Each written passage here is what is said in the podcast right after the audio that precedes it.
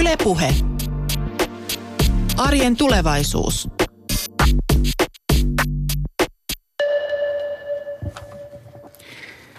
Meillä tänään vieraana täällä Setlementti-asuntojen toimitusjohtaja Kimmo Rönkä, tervetuloa. Kiitos. Sekä myös Miki Mielonen oman muotoinen kotihankkeesta. Tervetuloa sinullekin. Kiitoksia. Ja puhelimitse tänään osallistuu tutkimuspäällikkö dosentti Outi Jolanki. Hän useammassakin yliopistossa tätä yhteisöllistä tai yhteisöasumista ja ennen kaikkea senioriasumista on tutkinut ja Outi pääsee ääneminen vähän myöhemmin. Mutta aloitetaanko teidän organisaatioiden esittelyllä? Setlementti Asunut ja Setlementti Liitto on varmaan useammalle suomalaiselle tuttu, mutta jos puhutaan tästä teidän organisaatiosta, niin millä tavalla te tämän meidän tämänpäiväisen aiheemme, eli yhteisöllisen asumisen kanssa teette töitä? No Settlementti-asunnot on itse asiassa 17 vuotta sitten äh, kansalaisjärjestö Settlementin perustama yhteisöllinen asuntorakennuttaja. Eli hyvin kiinteästi yhteisöllisyys liittyy Hyvin tähän kiinteästi, teidän eli toimintaan. meidän DNA, meidän toimintaidea perustuu yhteisöllisyyteen. Mutta että jos sanoo firmasta tällä hetkellä, niin äh, 21 taloa, mm-hmm. 1500 asuntoa kuudessa kaupungissa, Helsinki, Espoo, Vantaa, Hyvinkää, Kuopio, Tampere. Ja vuonna ka- 2020 ää, noin 30 taloa. Ja silloin, silloin tota, 1000, ää, 2200 asuntoa. Ja silloin meille tulee kaksi uutta kaupunkia, Turku ja Joensuu. Ja näistä esimerkkikaupungeista toivottavasti tässä lähetyksessä kuullaan vähän tarkemmin sitten lisää. No niin Miki, sitten taas sulla on tämä omanmuotoinen kotihanke ja tämäkin antaa vähän osviittaa siitä, että mihin tämä voisi liittyä. Omamuotoinen kotihanke on hanke, jossa on etsitty ratkaisuja alle 25-vuotiaiden vaikeaseen asumistilanteeseen Helsingissä. Erityisesti Helsingissä, mutta toki nämä ratkaisut voisit palvella ketä tahansa, missä tahansa. Ja tämä hanke asemoituu Helsingin kaupungille. Eli tässä nyt sitten edustetaan ikähaitarissa ehkä sitä alempaa tai ala, tämmöistä niin kuin itsenäistyviä nuoria, sitten kenties toisessa päässä sitten myöskin vähän iäkkäämpiä, varttuneempia ihmisiä. No kyllä, mutta me puhutaan ylisukupolvisuudesta, kaiken No niin. Se on se kestävä yhteisöllisyyden perusta. Joo, ja se on tässäkin lähetyksessä oikeastaan aika tärkeää. Ja sitten toisaalta mehän lähdettiin selkeästi hakemaan nuorille uusia ratkaisuja nuorten niin kuin elämän parantamiseksi, mutta yllätys, yllätys päädyttiinkin sitten siihen, että parhaat ratkaisut löytyy siitä, että nuoret ja vanhukset asuu kimpassa. Niin tää on, me mennään kohta tarkemmin näihin esimerkkeihin, mutta mä en voi olla, tai kukaan ei varma, va- välttämättä voi olla ajattelematta, että tässä on jonkunlaista menneisyyden kaikua. Joskus mietitään tämmöisiä kyläyhteisöjä tai perheyhteisöjä, missä perhekäsitys ei ollut ihan näin tiukka tämmöinen ydinperhe, kuten nykypäivänä, että on vain vanhemmat ja lapset, jos sattuu lapsiperhe olemaan. Et sitten oli tätä ylisukupolvisuutta, oli isovanhemmat samassa pihapiirissä, jos ei, vält, jos ei jopa samassa rakennuksessa. Ja nyt kun me ruvetaan tätä kohti yhteisöllistä asumista menemään tässä puheessa, niin tässä on paljon myöskin samanlaisia piirteitä kuin tässä menneisyydessä. Vai? Kyllä mä sanoisin, että, että tietyllä tavalla kyläyhteisö on tulossa ja tullut kaupunkeihin ja, ja nimenomaan kortteleihin. Eli se, että se ei ole enää pelkästään se talo, vaan laajennutaan naapurustoihin ja kortteleihin. Ja mä sanoisin myös sen, että, että tota, se ei ole tosiaan ikäkysymys, vaan se on enemmän niin kuin identiteettikysymys ja, ja kysymys siitä, että mikä ihmisiä kiinnostaa, mitkä on ne yhteiset kiinnostuksen kohteet. Se, se ei katso ikää. Nappasin tästä Wikipediasta vielä määritelmän tästä yhteisöasumisesta ja se kuuluu jotenkin näin, että perinteistä ydinperheeseen perustuvaa asumista yhteisöllisempää asumismuotoa. Asun yhteisön koko ja yhteisöllisyyden aste vaihtelevat, mutta ainakin osa arkipäiväisistä asumiseen liittyvistä toiminnoista on siirretty yhteisiin tiloihin. Ihan hyvä määritelmä, mutta haluatteko kenties Miki Meilunen tai Kimo Rönkä vähän tähän lisätä tai kommentoida tätä määritelmää? No mä voin sanoa sen, että meidän toimintakonsepti on helppo muistaa. Se on yksi, kaksi, kolme, neljä. Säkin muistat tämän jälkeen. Yksi, kaksi, kolme, neljä. Mä ehkä jopa opin ton. Asut yksin tai kaksin, kolmas huone korttelissa, neljäs kaupungilla. Eli yhteisöllinen asuminen tarkoittaa sitä, että tarvitaan yhteisöllisiä tiloja, yhteisiä tiloja. Ne on näitä kolmansia huoneita, joita nyt sitten tullaan rakentamaan kortteleihin.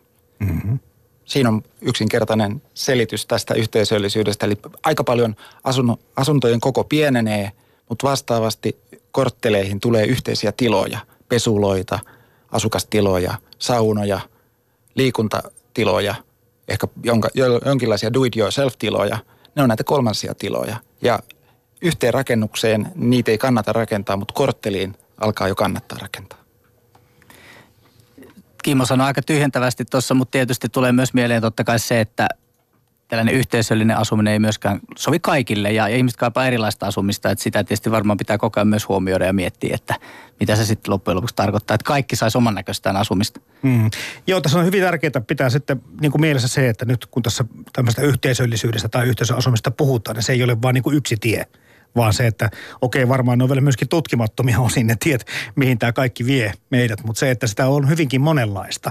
Ja, ja tässä kohta, kun Outi Jolankin pääsee ääneen, niin hän, hän kertoo muun muassa siitä, että, että ihmisellä takaraivossa on monta kertaa joku tämmöinen niin vanha kuva jostakin hippiyhteisöstä, joka yritti tämän ideologian varassa tehdä. Ja ihan hieno ajatus on se onkin, ei siinä mitään, mutta ne ei kaikki ainakaan tai aika harva luultavasti lähti suurin piirtein toimimaan niin kuin niiden piti lähteä toimimaan. Mutta nyt me puhutaan niin paljon isommasta käsitteestä ja paljon muustakin mun pelkästään siitä, että ideologian perusteella pannaan porukkaa yhteen ja, ja katsotaan, että miten personat sitten nivoutuvat. Se on just näin ja mä näen niin kuin nyt nykyaikana 2017 tästä eteenpäin, niin me pitää lähestyä tätä talouden näkökulmasta. Eli yhteisöllisessä asumisessa ja kortteliasumisessa vuokralainen tai asukas saa enemmän saa enemmän arvoa asumiselle, kun joku osa tai tietty osa siitä asumisesta onkin siirretty kortteliin. Ei kaikkia tarvitse omistaa. Ja jos se siirretään johonkin paikkaan ja tehdään vähän paremmin, niin sä saat itse asiassa paljon enemmän. Ja tästä lisäarvosta on kysymys myös yhteisöllisessä asumisessa. Tota, terminologiassa sen verran, että törmäsin sekä yhteisölliseen asumiseen että yhteisöasumiseen. Kummasta te mieluummin puhutte? Vai onko se jotakin eroa? mulle se nyt on tavallaan ihan sama, jos ihmiset suurin piirtein ymmärtää. Mutta oleellista on se yhteisöllisyyden määrittäminen ja me määritellään se, että se on yhteistä tekemistä. Mm. Että on jotain yhteistä tekemistä, joku yhteinen asia, joka sitten liittää ihmisiä yhteen. Sen enempää määrittelemättä. Että musta yhteinen, yhteisöllisyys tarkoittaa sitä, että on yhteisiä asioita tai yhteistä tekemistä. Joo, ja no, jos jompikumpi pitää valita jompikumpi määritelmä, niin yhteisöllinen asuminen on ehkä mun suosikki, mutta ei sillä suurta väliä ole. Että tota, mä uskon, että, että yhteisöllisyys ja osallisuus toteutuu parhaiten, kun ihmiset pääsee itse tekemään. Se tekeminen on niin kuin aika keskiössä nyt kun lähdetään sitä kohti, että mitä kaikkea se mahtaa olla, niin voiko tätä kysymystä yhteisöllisestä asumisesta sitten lähteä vaikka purkamaan siitä, että kenelle se sopii parhaiten tai kenelle se sopii erityisen hyvin vai, vai niinpä, että kenelle se ei sovi ainenkaan? Aika hyvä, hyviä lähtökohtia.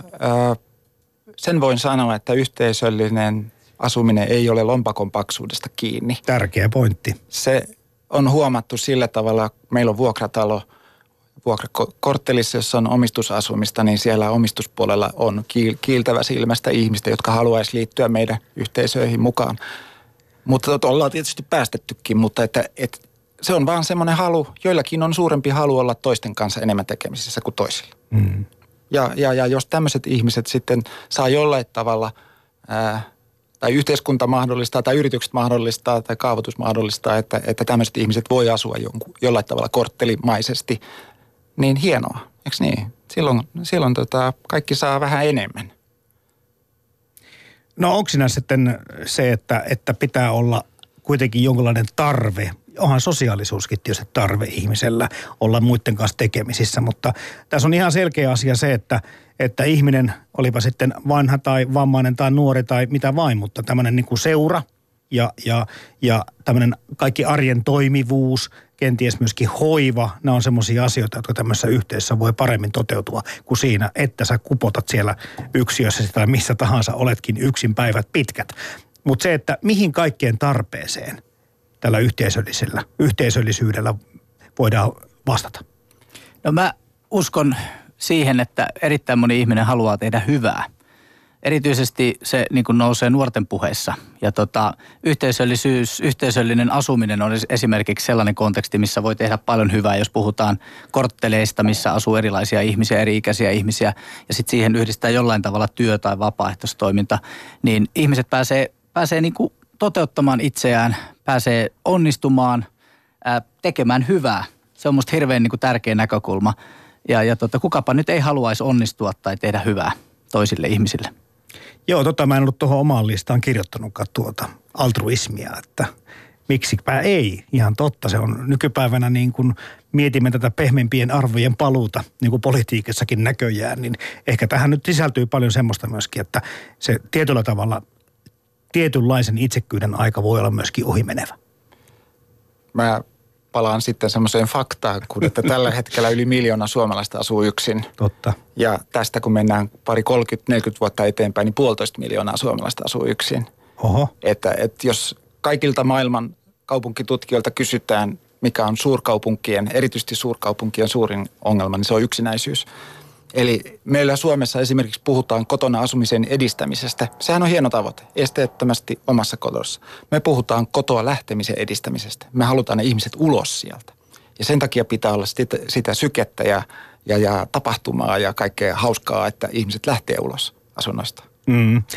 Niin sitten tämä tekeminen, toimettomuus, hyödyttömyys aspekti myöskin, että kyllä me jokainen kaivataan merkityksellistä tekemistä elämäämme ja se voi olla tuo auttamis, mistä tuossa Mikikin sanoit, mutta muutenkin se, että olla hyödyksi, olla niin kuin jollakin tavalla merkityksellinen tässä yhteiskunnassa, niin tämä on myöskin tapa vastata tähän, tähän haasteeseen.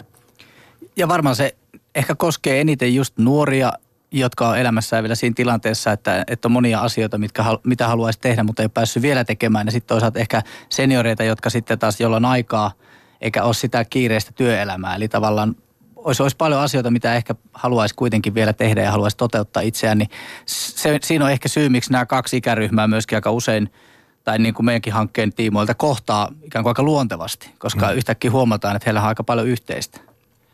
Joo, ja mä itse kutsun senioreita konkareiksi.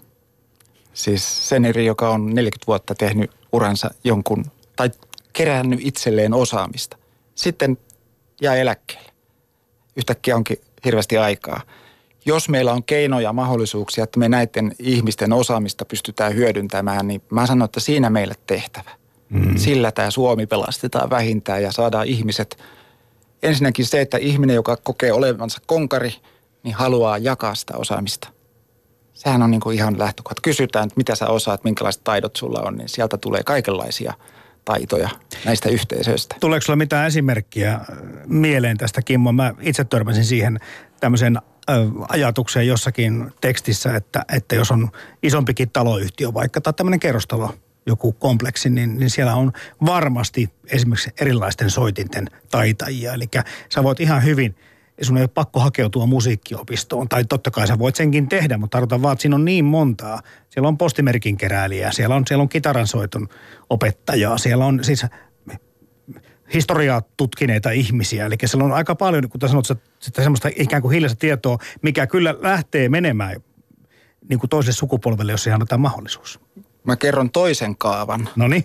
1, 2, 3, 4 oli ensimmäinen kaava, nyt on 1, 10, 100. Se tarkoittaa Paljon sitä, on helppoja numerosarjoja teillä. Se on, se on sitä, että yhteisö, miten yhteisö rakennetaan. Siellä on se yksi yhteisön rakentaja, joka rupeaa, joka rupeaa kyselemään ihmisiä, että mitä taitoja, osaamisia, tietoja, ylipäätänsä intohimoja teillä on. Ja niin, sitten sieltä alkaa löytyä soit, soitin hallitsija, siellä pihan äh, viherpeukaloa, ruoanlaittajaa, oopperalaulajaa, ynnä muuta, ynnä muuta. Ja sitten nämä ihmiset kokoavat seuraavat kymmenen, josta tulee se sata – yksi kymmenen sata. Meidän pitää tunnistaa se osaaminen, taito, intohimot, mitä kortteleissa ja yhteisöissä on. Ja vähän tuupata sitä eteenpäin. Suomalaisethan ei tule kahvipöytäänkään kuin kolmannella. Eli se koskee yhteisöjä, että sun pitää vähän niin kuin koukuttaa ja houkuttaa ja vielä vähän tuupata eteenpäin. Tosiaan siis toi on kyllä niin kuin ajatuksena jotenkin jännittävää, että kuinka usein sulta kysytään niin kuin ehkä työpaikan ulkopuolella, että mitä sä osaat tai mistä Totta. sä oot kiinnostunut. Et tietysti sä voit, jos sä somea käytät, niin voit siellä kertoa avoimesti, mistä sä oot kiinnostunut ja mitä sä osaat ja sieltä ehkä joku sut sitten löytää. Mutta noin niin kuin muuten, jos ajatellaan vaikka senioreita, niin heillä on tosiaan, niin kuin Kimmo totesi, aika hirveä määrä kaikenlaista hienoa osaamista ja, ja tota, mitä kaikkea se tosiaan voisi mahdollistaa. Mutta tuli vaan mieleen tuosta yksinäisyydestä vähän, vähän ehkä se ikävämpi ilmiö, niin – mulle on ollut itselleni yllätys se, että kuinka niin kuin palvelutaloympäristössäkin, jossa on sata ihmistä ympärillä tai toista sata ihmistä ympärillä, niin kuinka yksinäisiä ihmiset voi olla. vaikka olisi kuinka loistava henkilökunta ja muuta. Ja, ja sitäkin saa avattua loppujen lopuksi aika pienellä, pienellä tempulla tavallaan, että, tuleekin sellaisia tavallisia naapureita sinne joukkoon, nuoria, jotka edustaa semmoista normaaliutta ja tavallisuutta, eivätkä katso näitä vanhuksia perään, vaan ovat vaan naapureita, niin saattaa lisätä sitä fiilistä, että en mä olekaan enää niin yksin, koska maailma tuli tänne. Joo, pitää tietysti vetää nyt se raja siihen, että osa ihmisistä, on, osalle ihmisistä on omaehtoista, niin halutaan jollakin tavalla edistäytyä tai ei haluta olla niin kuin tekemisissä, että jotkut tuntuu olevan tarkkoja siitäkin, mutta tämä koskee ehkä kuitenkin aika pientä osaa väestöstä. Me sanotaan aina, että yksin saa olla, mutta yksin ei tarvitse olla. Niin, juuri näin. Ja turvallisuus tulee myöskin mieleen. Tässä ollaan puhuttu ö, näistä tämmöistä arjen haasteista, jos ei kaikista itse selviä, niin, niin hoivasta, seurasta, yksinäisyydestä, työttömyydestä, toimettomuudesta, hyödyttömyydestä, kaikki tämmöisiä. Mutta turvallisuusasia myöskin, että nyt kun sä tuossa kerrot jo Kimmo, että mitä ihmettä puolitoista miljoonaa yksin asuvaa ihmistä, niin tämä on ansa tämä turvallisuus näkökulma, niin ei tämäkään ihan mitätön ole. Kyllä se näin on, että se naapurit pitäisi tuntea ja siinä on jännä juttu tuommoisessa yhteisöllisyydessä tai siitä, että puhutaan korttelista, jossa ihmisien kanssa ollaan tekemisissä, niin yhtäkkiä se tervehtiminen leviää, se jutustelu leviää ja, ja sitten sä alat tuntea ja tietää. Ja sitten sä alat ihmettelemään, että jos missä se on, sitä ja tätä ei ole näkynyt. Ja sitten mennään ehkä koputtelemaan. Mm. Eli se tavallaan toimii tällä tavalla, että jos ei jotakin ole nä- näkynyt vaikka päivään kahteen, tiedetään, että hän on usein paikalla, niin siellä mennään koputtelemaan, että onko kaikki hyvin. Miten Miki Mielinen teillä noissa siinä kohteissa, niin, niin, niin on nuorisoa ja sitten on tätä tota konkariväestöä, niin onko tätä tutkittu, että millä tavalla se vaikuttaa ihmisten turvallisuuden tunteeseen tai kyselty? Itse asiassa tota kysymystä ei ole esitetty, että miten turvallisuuden tunteeseen, mutta se ollaan kyllä, kyllä tota kartotettu ja kuultu moneen kertaan, että, että se eristyneisyyden tunne on vähentynyt vanhuksilla sen myötä, että nuoret on tullut ja tosiaan se yksinäisyyden tunne ja normaalinen tunne on taas sit toisaalta lisääntynyt. Mutta sitten taas on hyvä muistaa aina sekin, että, että myös nuorissa on yksinäisyyttä ja nuorilla on yksinäisyyttä. Eli tavallaan se esimerkiksi mulle on tullut esille niin, että, että tota, aika paljon nuoria ottaa yhteyttä meihin – muualta Suomesta, että ovat suunnittelemassa tulemista vaikka pääkaupunkiseudulle. Ja se muutto arveluttaa muun muassa sen takia, että ei tunne oikein ihmiset. Olisi hirveän kiva muuttaa sellaiseen ikään kuin yhteisöön tai paikkaan, jossa sulla on ihmisiä ympärillä, vaikka sä et niitä vielä tunne, mutta sä jotenkin koet, että noihin voi tutustua. Eli tavallaan tämän tyyppisiä asumispaikkoja niin kuin voisi senkin vuoksi olla lisää. Eli, eli kynnys madaltuu tulla ja tu, sehän on turvallisuuden tunne tietysti, mikä Kyllä. siinä taustalla on.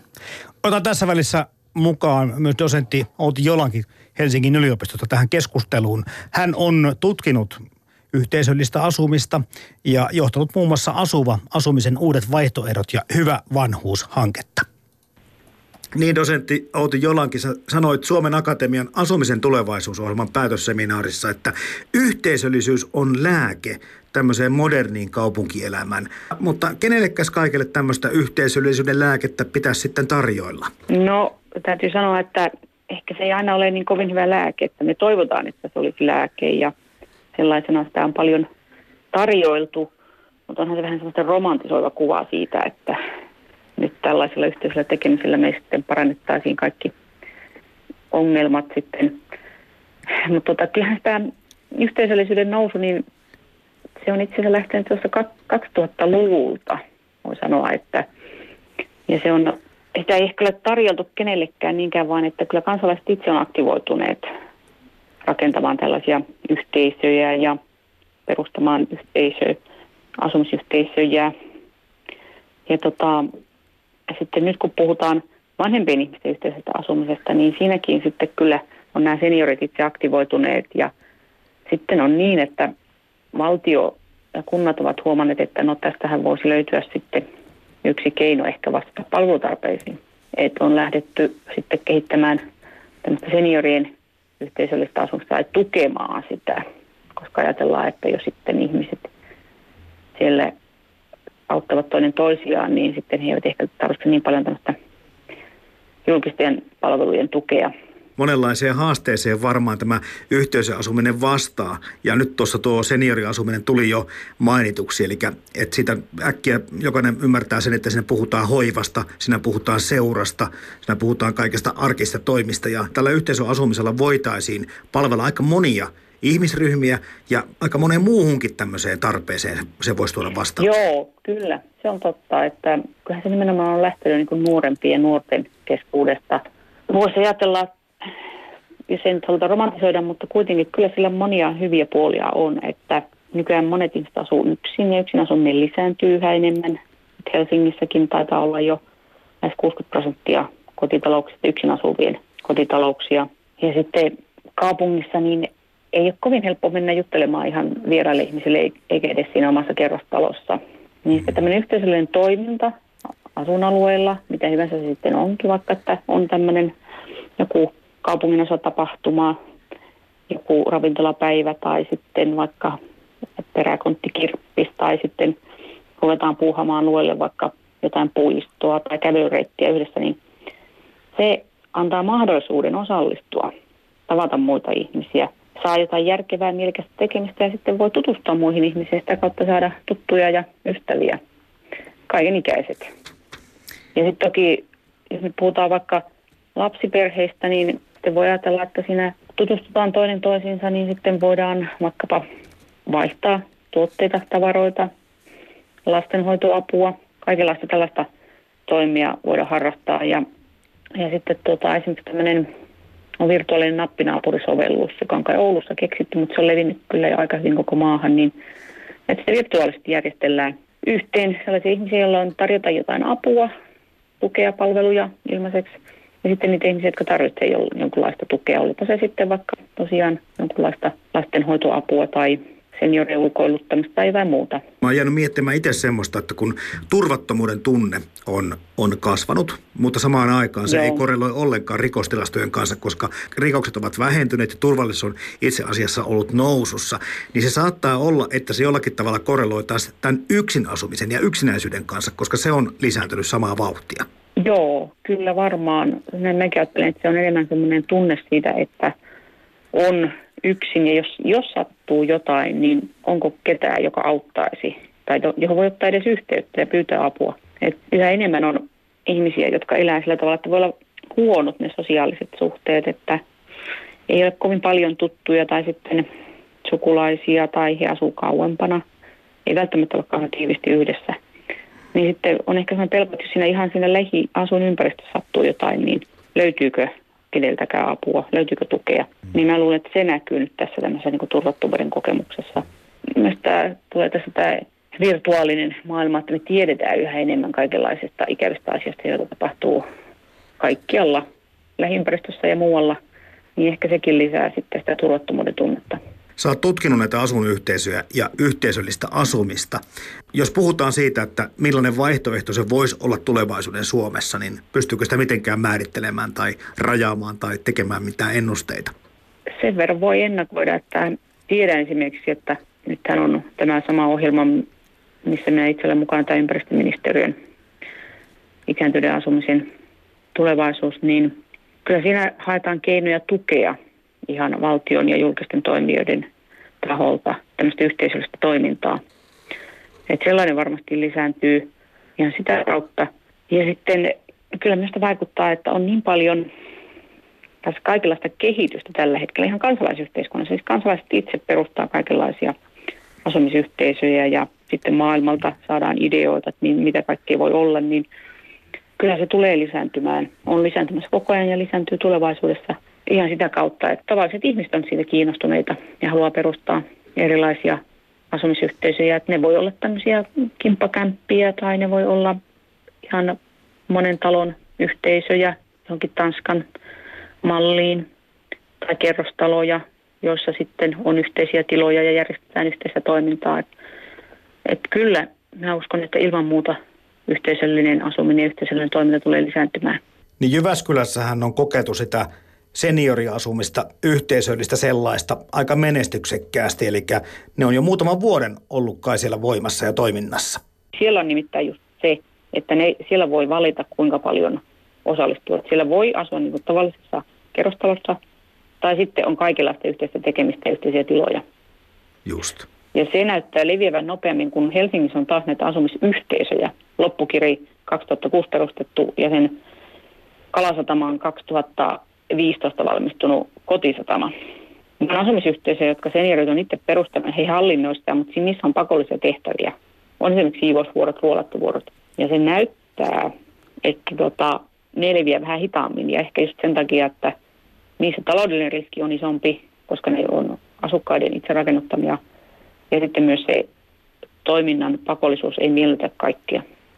Miten paljon tätä yhteisöllistä asumista Suomessa on tutkittu? Muutamia ohjelmia on ollut. No ei sitä hirveän paljon ole. Että tota, täytyy sanoa, että Jyväskylän yliopiston tutkimukset Suomen Akatemian rahoittamia, niin on ensimmäisiä, jotka on nyt tätä senioriyhteisöllistä asumista tutkineet. Ja sitten on joitakin, mutta ei sitä hirveän paljon ole ihan sellainen tutkittu asumista nimenomaan. Et tota, ympäristöministeriöllä on ollut pari tällaista selvityshanketta, jossa tämä on tarkasteltu. Mutta kyllä lisääkin tutkimusta tarvittaisiin erilaisista yhteisöllisen asumisen muodoista, mutta se kehittyy tällä hetkellä niin nopeasti, että ei tahdo tutkia tehtiä perässä. Että näitä tulee näitä erilaisia yhteisöllisen asumisen muotoja nopeammin. Ja sitten tietysti pitää odottaa vähän aikaa, että miten toiminta etenee ja kestääkö se, että jatkuuko. Että eihän kaikki tämmöiset kokeilut välttämättä sitten kestä aikaa. Että monella on suuri epäluulo tällaista yhteisöstä asumista kohtaan, kun he muistaa näitä 70-luvun tämmöisiä hippikommuuneja, joista sitten monet kaatu henkilöydistiriitoihin ja tällaisiin niin kuin päätöksentekovaikeuksiin. Mä luulen, että kun tieto leviää tällaista yhteisöllisestä asumisesta ja mitä se oikeasti tarkoittaa, niin sitten innostuskin sitä kohtaa vielä lisääntyy ja niitä tulee eri puolille maata lisää. Ylepuhe. Arjen tulevaisuus. Toimittajana Jarmo Laitaneva. Ja kuullaan vielä dosentti Outi Jolankia lisää ennen kello 16. Haluatteko ottaa kiinni Miki Mielunen ja Kimmo Rönkä näin Outin puheisiin?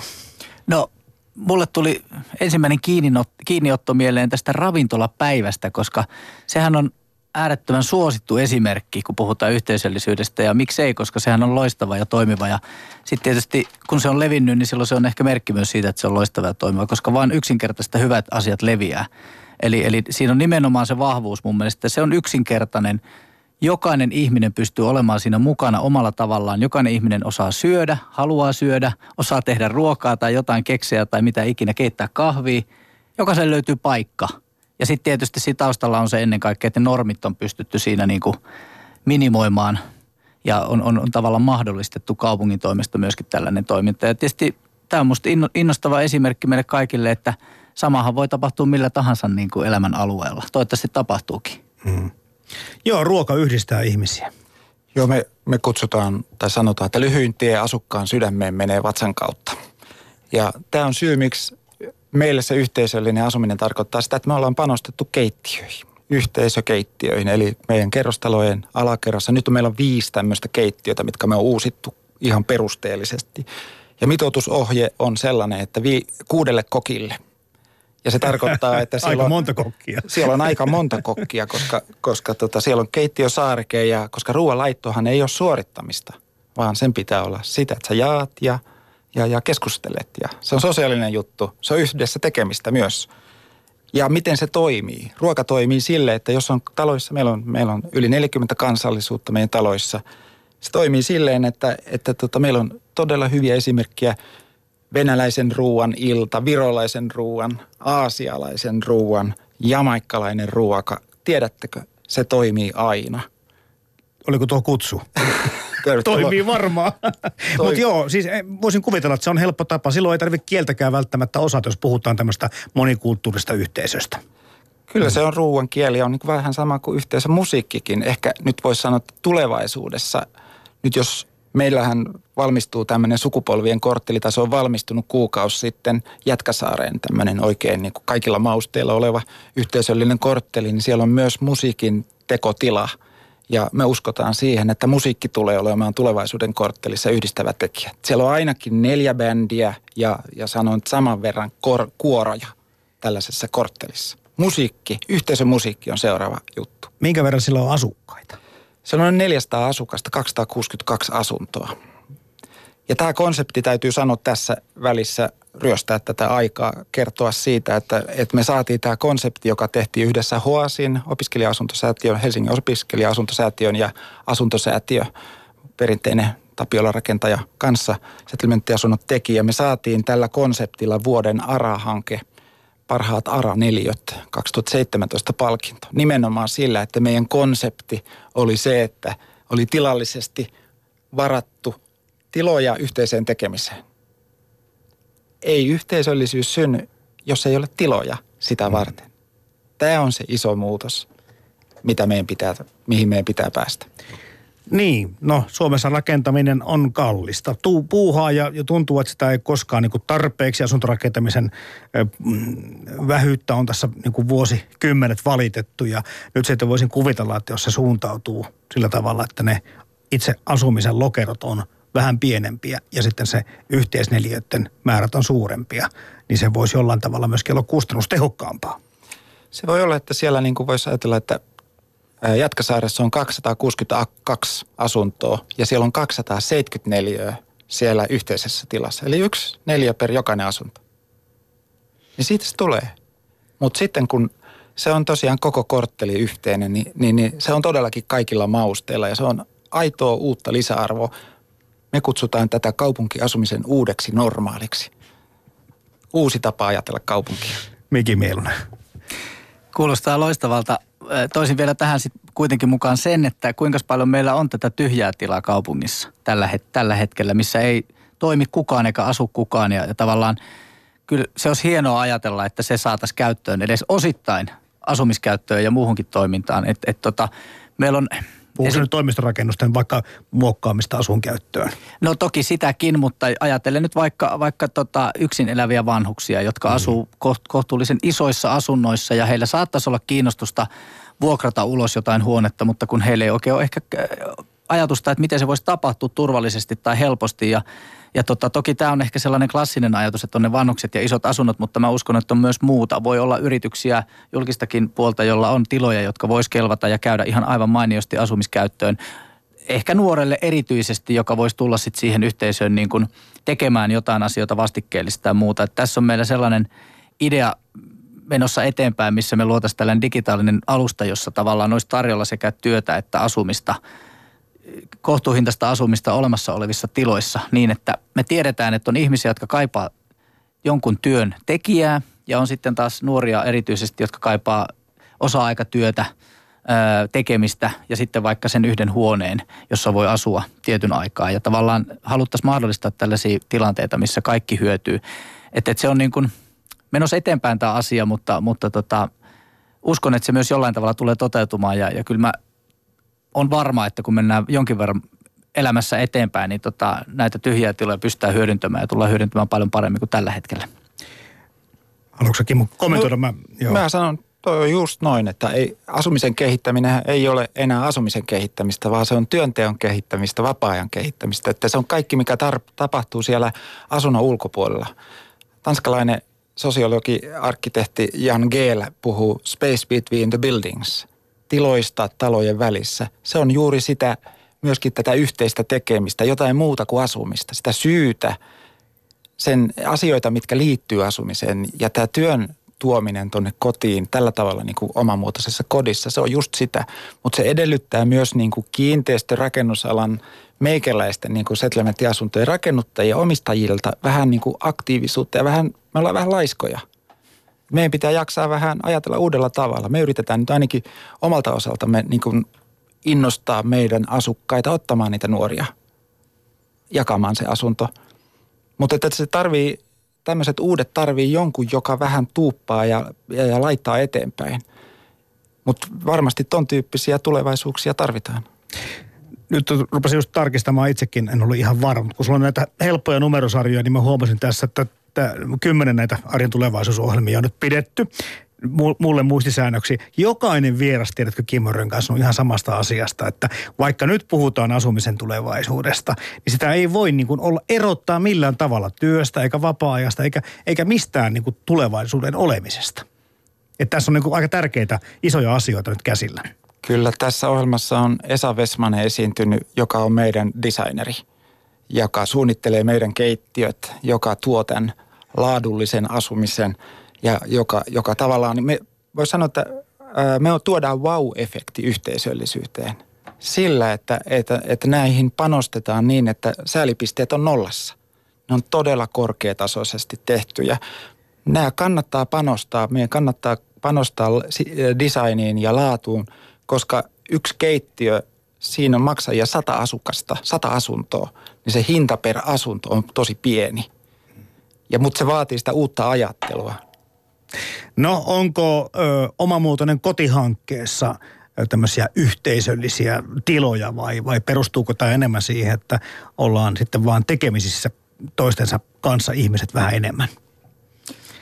No mä toivoisin, että omamuotoinen koti voisi olla tavallaan tällainen yhteisöllinen mielentila. Että tota, mehän ollaan tehty asumiskokeiluja olemassa olevissa tiloissa ja, ja to, eri toimijoiden kanssa. Ja tota, mitä tulee tähän työn ja asumisen yhdistämiseen, niin tällä hetkellä esimerkiksi Kannelmään alueella kokeillaan sitä, että nuoret tekee osa-aikatyötä alueen ihmisten hyväksi.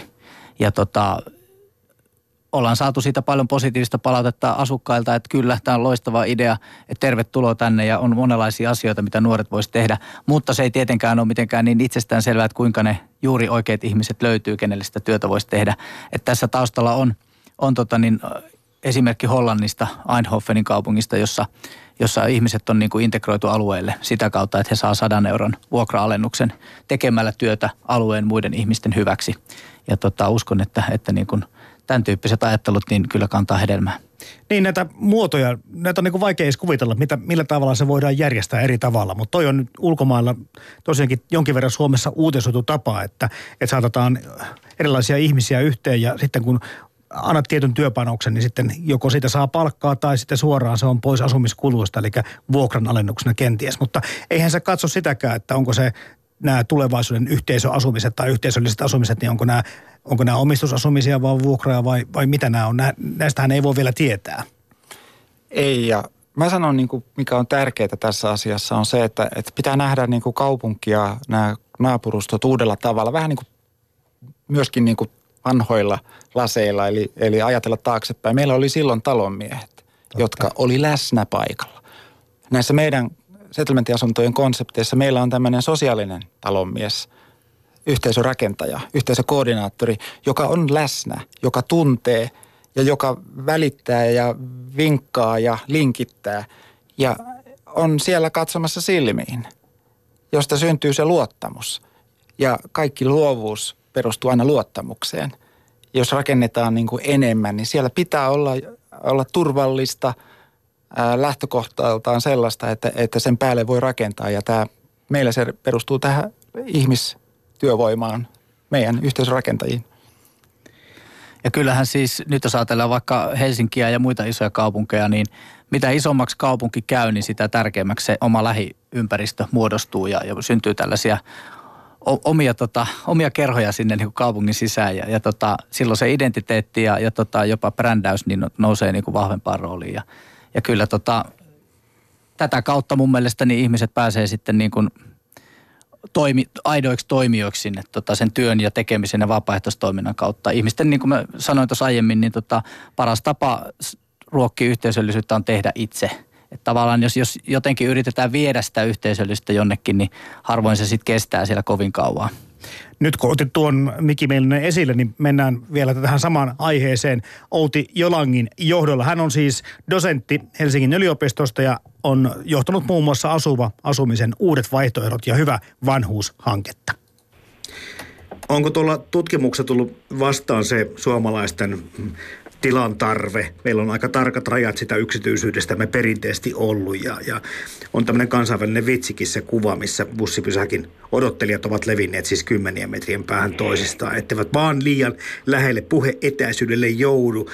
Joo. Näkyykö tämä millään tavalla ja tuottaako se kenties vähän haastetta meille suomalaisille tulevaisuudessa? No kyllä se varmaan siinä mielessä, että minusta voikin puhua tämmöistä niin uusyhteisöllisyydestä ja sitten vähän niin kuin paradoksaalisesti tämmöisestä niin kuin yksilöllinen yhteisöllisyys, mikä tarkoittaa, että selvästi on tärkeää, että jokaisella on se oma tila ja on esimerkiksi oma asunto.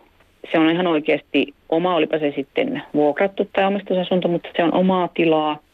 Ja sitten on ihan erilliset yhteiset tilat, joissa tapahtuu yhteinen toiminta ja jossa voi tavata muita ihmisiä. Että kyllä selvästi suomalaiset haluaa pitää tämän niin kuin rajan yksityisen ja yhteisen välillä selvänä. Ja sitten on tärkeää se, että voi valita, kuinka paljon osallistuu yhteisen toimintaan. Eli itse saa määrätä, siinä on se pointti. Niin, itse saa määrätä. Itse Joo. voi kontrolloida sitä, missä määrin on osallisena ja mihin asioihin osallistuu. Voi valita. Kyllä, joo, tämä on ihan minusta nykypäivää, että ihmiset haluaa valita, missä määrin ollaan mukana tällaisessa yhteisessä toiminnassa ja missä toiminnassa ollaan mukana. Ja sitten kun ei enää ei jakseta eikä huvita, niin sitten voidaan vetäytyä sinne omaan, omiin tiloihin. Tämä ihan tämä 2000-luvun tämä kehitys, niin, niin kuin puhut tämmöisestä megatrendistä ja puhumista, niin se on tosiaan kyllä globaali trendi, tämmöinen uusi yhteisöllisyys. Ja sitten toinen tre- käsite, jota käytin, oli yksilöllinen yhteisöllisyys. Kun jos puhun näistä isoista trendeistä, niin tämä globalisaatio ja internetin tulo, sitä voisin sanoa, että meillähän ennustettiin, sanotaanko tässä vielä 2000-luvulla ja näin, niin että globalisaatio ja sitten internet tulee niin kuin hävittämään paikallisyhteisöjen merkityksen. Et sitten me ollaan vaan kaikki niin kuin globaalisti yhteydessä toisiimme enää ja paikalla ei ole merkitystä enää siinä mielessä kuin aikaisemmin. Mutta on tapahtunutkin päinvastainen kehitys. Että kyllä on tärkeää nämä globaalit siteet ja tärkeää on sitten tietysti internetin tuoma mahdollisuus olla yhteydessä toisiin ihmisiin toisella puolella maapallon milloin hyvänsä. Mutta samalla niin paikallisyhteisöjen merkitys on noussut, se on korostunut. Ja sitä voi selittää varmaankin sillä, että kun me samalla kun me tiedetään, mitä kaikkea tapahtuu ympäri maailmaa, me tiedetään myös enemmän näistä ongelmista ja kaikesta ikävästä, mihin me emme voi vaikuttaa. Emme voi vaikuttaa ilmastonmuutokseen tai johonkin Syyrian kaasuiskuihin, mutta me voimme vaikuttaa paikallistasolla näihin omaan asuinyhteisöön ja asumisympäristöön. Me voimme vaikuttaa siihen, että tuleeko jonnekin joku liikuntapuisto tai rakennetaanko kävelytie johonkin tai, tai tuleeko sitten tämmöinen joku yhteistalo, jossa voidaan kokoontua. Tai järjestetäänkö joku pihakirppis vaikka omalla asuinalueella. Ne on sellaisia asioita, joihin voi vaikuttaa. Jotenkin voi saada haltuunsa sen oman asuinympäristönsä. Ja toisaalta kiitos internetin kaikenlaiset ideat leviää paljon nopeammin. Kaikenlaiset tällaiset niin kuin vaikka pop-up-ravintolat tai ravintolapäivät tai peräkonttikirppikset tai muut, niin, tai yhteisöllisen asumisen ideat. Se, että opiskelijat ja seniorit asuu yhdessä, ne on kaikki tuolta maailmalta tulleita ideoita. Et sillä, sillä tavalla niin myös globalisaatio ja internet rikastaa meidän arkea. Ja ne näkyy kyllä myös sitten tässä niin kuin asumisen vaihtoehtojen kehittelyssä. Voidaan soveltaa sitten Suomessakin kaikenlaisia maailmalta keksittyjä ideoita ja tehdä omia versioita niistä.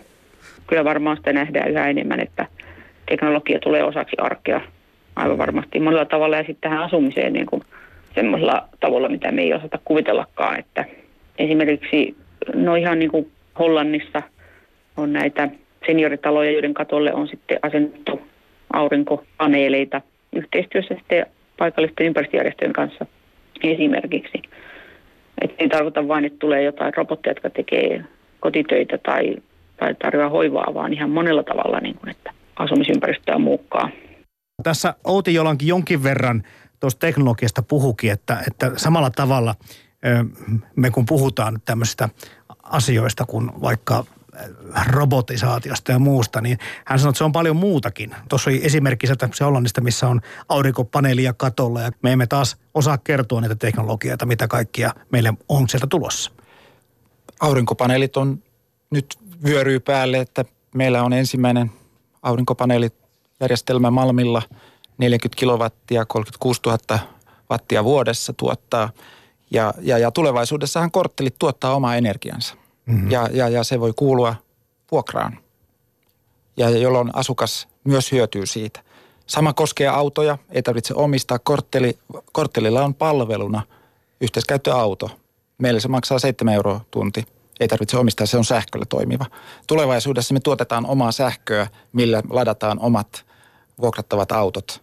Eli, eli teknologia mahdollistaa, me kutsutaan tämmöisellä termillä kuin living as a service, niin kuin elämä palveluna, Eli, eli tota, samalla tämä digitalisaatio, mä sanon teknologista voidaan puhua sillä, että digitalisaatio on tässä oleellinen asia, millä tämä yhteisöllisyys muuttuu rahaksi, muuttuu, voi sanoa hyödyksi ja arvoksi asukkaille. Sen keinot tulee olemaan todella tärkeät. Ja miksei niin kuin jakamistaloudesta kun puhutaan, niin tällä hetkellä se on varmaan vielä aika pientä, mutta en usko, että menee kovin pitkään, kun, kun tota, niin ihmiset huomaa, että miksi mä en voi, voisi vuokrata ulos tätä mun varastoa tai, tai huonetta tai muuta, joka onnistuu sitten aika helposti ja nopeasti sen digitaalisen kanavan kautta. Tietysti näitä tuotteita ja muita voi lainata myöskin tänä päivänä niin kuin hyvin, hyvin helposti, mutta, mutta varmaan se huippu on vielä näkemättä. Ehkä se oleellinen asia on tässä se, että luodaan kalenteri- ja varausjärjestelmä, maksatusjärjestelmät, että nämä kalliit yhteistilat saadaan – saadaan tota ihmisten ja oman korttelin ja ehkä osittain ulkopuolistenkin käyttöön. Meillä on esimerkiksi asukastilat hyvin suosittuja juhlatiloja. Eli jos on ristiäiset 5, 6, 7, 8, 9 kymppiset, niin semmoisia tiloja, missä sä nämä juhlat järjestät, niitä ei ole, paitsi meillä. Mm. Siellä sen ison keittiön kanssa, niin se on aika, aika tosi hyvä. Niin tämmöiset perinteisemmät seurantalot ja muut on kovin vähäiseksi käynyt tässä maassa, jossa, jossa niin kuin ennen, ennen tämmöisiä yhteistiloja tai tilaisuuksia järjestettiin Kyllä mä vuokrattiin. uskon, nimenomaan tämmöiset naapurustotalot tulee takaisin. Ja ne ei tarvitse olla korttelitalot, ehkä tilat. Jo, jo, ja, ja ne palvelee, oleellista on se, että niiden pitää palvella muitakin kuin sitä yhtä taloa. Niiden pitää palvella korttelia ja myös naapurustoa. Mä sanon myöskin tähän, että sata vuotta sitten me viemäröitiin talot, nyt me palveloidaan korttelit. Se oli hienosti sanottu. Mä, mä toten tähän perään, että kyllä toki on hyvä muistaa se, että kaupungeilla on myös paljon, kohtuullisen paljon hyviä tiloja, mutta toki niitäkin varmasti pitäisi hyödyntää paremmin. Mm. Eikä se riitä kaikille. No just tämä oikeastaan nyt kun otetaan Helsingin kaupungin osallisuuden tai minkä tahansa kaupungin, niin tähän ö, ketjuun, kun puhutaan yhteisöllisyydestä ja sen arvo, tai tämän koko ö, homman rakentamista, niin tähän on liittynyt ikään kuin semmoisia – osapuolia, jotka ei välttämättä ollut aikaisemmin mm, tekemisissä tämän asumisen tulevaisuuden kanssa samalla tavalla. Näettekö te, että tähän syntyy myöskin sitten uudenlaista liiketoimintaa? Tämähän on just se juttu, mitä tulee tapahtumaan, että kun digitalisaatio tulee ja tulee skaalautuvia palvelualustoja, eli nämä korttelit ja neighborhoodit, mitä meillä on, niin nämä toistuu jokaisessa – jokaisessa kaupunginosassa Suomessa ja periaatteessa voidaan luoda liiketoimintaa, joka auttaa uusia yrityksiä, uusia startuppeja, jotka toimii tällä, tässä maailmassa. Mutta se edellyttää myös sitä, että meikäläiset kiinteistöomistajat herää ja tuo omat tilansa tähän tilajärjestelmään ja va- antaa niitä, vuokraa niitä eteenpäin. Tyhjä tila ei enää kannata, se pitää saada hyötykäyttöön niitä, niitä pitäisi niin kuin ikään kuin lähentyä myöskin tässä sitten niin kuin kaupien, kaupunkien ja kuntien kiinteistöpidon näiden yksityisten toimijoiden kanssa. Se on hmm. omasta yhtiöstä tai missä yhtiössä on, on toimitusjohtajana, voin sanoa, että me viedään tota asiaa omalla tavallamme eteenpäin ja luulen, että muut tulee perässä. No joo, ja, jatka vaan. Mä en usko, että tänä päivänä on enää mitään niin kuin elämän aluetta, missä jotenkin yksin tekemällä – onnistuu tai menestyy. Että kyllä, kyllä kaikkien tahojen, on sitten julkinen tai yksityinen tai kolmas sektori, niin kaikkien pitää olla kimpassa. Kaikilla on oma rooli ja oma tehtävä, mutta et, uskon, että harva enää, enää vetäytyykään sinne omin oloihinsa, mutta ehkä se, sellaistakin vielä jossain tapahtuu. Meillä tulee tuossa toukokuussa 2018 reilu vähän yli vuoden päästä valmistuu Joensuun Penttilärantaa meidän yhteisöllinen kortteli numero kaksi, täydellinen Pentilärannan monisukupolvikortteli. Me ollaan sitä nyt rakennettu, suunniteltu, toteutettu, kehitetty yhdessä Joensuun kaupungin kanssa. Tosi hyvässä synergiassa. Meillä on siellä paikallinen kumppani Joensuun kodit vuokrataloyhtiö, jonka kanssa me on kuusi taloa tulee sinne ja yhteistilat on keskitetty yhteen paikkaan ja, ja, ja talojen välille tulee esteetön turvallinen kulkureitti ja sinne tulee kaksi yhteiskäyttöautoa ja, ja, ja tosiaan tämä kolmas tai toinen olohuone tai yhteistila, sinnehän tulee netti, Hesari tai sinne Karjalainen tulee Joensuuhun. Mutta että tarvitaan Ei se tällaista... Yle puhe kuuluu sillä, kato, keskusradiosta, niin kaikki hyvin. Mutta että tämmöisiä ja kaupungin kanssa yhdessä. Siihen tulee myös äh, kehitysvammaisten asumista. Jokainen asuu omassa kodissaan, ne asuu verkosto, äh, jokainen asuu asukas tasa-arvoisesti samanarvoisina omissa kodeissa. Jokainen ovi on samanlainen ja jokainen on tasapuolinen, tasavertainen yhteisön jäsen. Tämä on sitä tulevaisuutta, joka tarkoittaa myös, että kehitysvammainen haluaa ja löytää keinoja, millä hän pärjää paremmin. Sitä tuetaan, mutta tavoitteena, että jokainen myös nauttii siitä elämästä omalla tavallaan entistä paremmin. Niin tässä ei ole, ei ole liikaa nyt puhuttu niistä ihmisryhmistä, mutta, mutta tässä nyt totta kai jokainen ymmärtää sen, että tässä voidaan saattaa yhteen, kuten sanotaan, niin hyvin, hyvin monenlaisia ihmisryhmiä. Ollaan puhuttu tässä nyt seniorista tai konkareista, kuten Kimmo joka käyttää nimeä. Nyt mainittiin tässä vammaiset ja, ja no, sitten on tietenkin näitä nuoria, vaikka heitä, jotka ovat muuttamassa ensiasuntoonsa ja muuta. Että se on niin todellakin se on niin laaja skaala. Mutta ehkä tässä yksi semmoinen asia on se, että kuitenkin tässä puhutaan sillä tavalla ehkä uusista asioista ja joillekin ihmisille erikoista asioista, että missä näihin pääsee tutustumaan näihin kaikkiin juttuihin. Eli nämä projektit, tai ei ne ole enää välttämättä projektejakaan, kun osa niistä on jo käytännössä toimivia asioita. Niitä pitäisi saada sillä tavalla ehkä niin kuin jokaisen elinpiiriä lähelle, että pääsisi tutustumaan. Ja, ja totta kai radio on yksi hyvä väline kuunnella, mistä me pu, nytkin puhutaan. Mutta se, että, että olisi edes joku tuttu, joka siellä olisi asumassa tai olemassa. No mulle tuli tosta mieleen jotenkin sellainen ajatus, että kun viime aikoina aika paljon tuli yhteydenottoja ulkomailta, eri maista, Ruotsista, Pohjois-Irlannista, USAsta nyt viimeisimpiä. Ne ihmiset ottaa suoraan yhteyttä, he on nähnyt meidät jonkun kanavan kautta digitaalisesti tietysti. Ja he laittaa postia, että voiko tulla kylään. Mutta tavallaan miksi, miksi Suomen sisällä ei sitten yhtä aktiivisesti ehkä laiteta niitä posteja. Että kyllä sitä voi mennä tutustumaan naapurikaupunkiin tai vaikka toiselle puolelle Suomeen. Siis et, et siinä vaan niinku rohkeutta ja tervetuloa kylään. Mutta onko omamuotoinen kotihankkeen tyylistä muualla Suomessa? No vastaavan tyyppistä tekemistä ei varsinaisesti Suomessa ole. Toki näitä samoja, samantyyppisiä asioita kyllä tehdään, mutta ehkä ihan sillä samalla ideologialla ei ole Suomessa. Mm. Meillä käy paljon vieraita jatkuvasti ja mä saan jossain vaiheessa, oli, oli mä saan y, yksi yhteydenotto viikossa, että rakenta, voisitteko te rakentaa meille yhteisöllisen kerrostalon. Että, että todella iso kysyntä tällä hetkellä kaikkialta Suomesta. Ja kyllä me ollaan otettu vieraita vastaan ja tervetuloa sukupolvien kortteli Jatkasaare, että, että muuhun voi ottaa yhteyttä, niin, niin, niin kyllä sinne pääsee katsomaan. Ja, Ihminen uskoo, kun näkee. Ja ne muut kaupungit, missä teillä tätä toimintaa oli, niin luettelen ne vielä, että jos me sitä kautta saadaan joku niin kuin tutustumaan ja saamaan niin kuin lihaa tähänkin keskusteluun luiden ympärille. No niin, Helsingin seudulla Helsinki, Espoo, Vantaa ja sitten Hyvinkäällä on pari kivaa yhteisöllistä kerrostaloa. Sitten meillä on Tampereella ja Kuopiossa. Ja Joensuuhun oli valmistumassa Joensuuhun ja Turkuun. Ja Turkuun myöskin, joo. Ja Helsingin kaupungilla on tämä omamuotoinen kotihanke sitten täällä päässä. Ää, arvopohja ja, ja ajattelu. Miten tähän loppuu vielä? Miten tota teidän mielestä tämä yhteisöasuminen ja yhteisöllinen asuminen nivoutuu muuten tähän meidän yhteiskuntaan? Tähän me ollaan aika tämmöistä individuaalista aikaa tässä eletty ja sitten kuten tuossa on vähän sivuttukin sitä, että meillä on aika mm, tämmöinen tarkkakin raja siitä yksityisyydestä tähän saakka ollut. Meillä on, täällä on puolitoista minuuttia aikaa tiivistää. Mä sanon, että ihmisillä on osaamista, taitoja, tietoja, jotka, joita he mielellään myös jakavat. Mä sanon, että se on semmoinen hieno pohja yhteisölliselle asumiselle, eli ihmisillä on halu jakaa – eikä vaan ottaa. Eli lähtee siitä, että mä, saan, mä voin omaa osaamistasi, osaamistani antaa yhteisön hyödyksi. Ja se on ihan vilpitöntä ja hyvin energiatehokasta ja taloudellista, eli ilmasta. Ja mä palaan siihen, mitä mä aiemmin totesin. Eli kyllä ihmisillä keskimäärin on halu tehdä hyvää, halu onnistua, halu oppia, oppia asioita ja tutustua toisiin ihmisiin.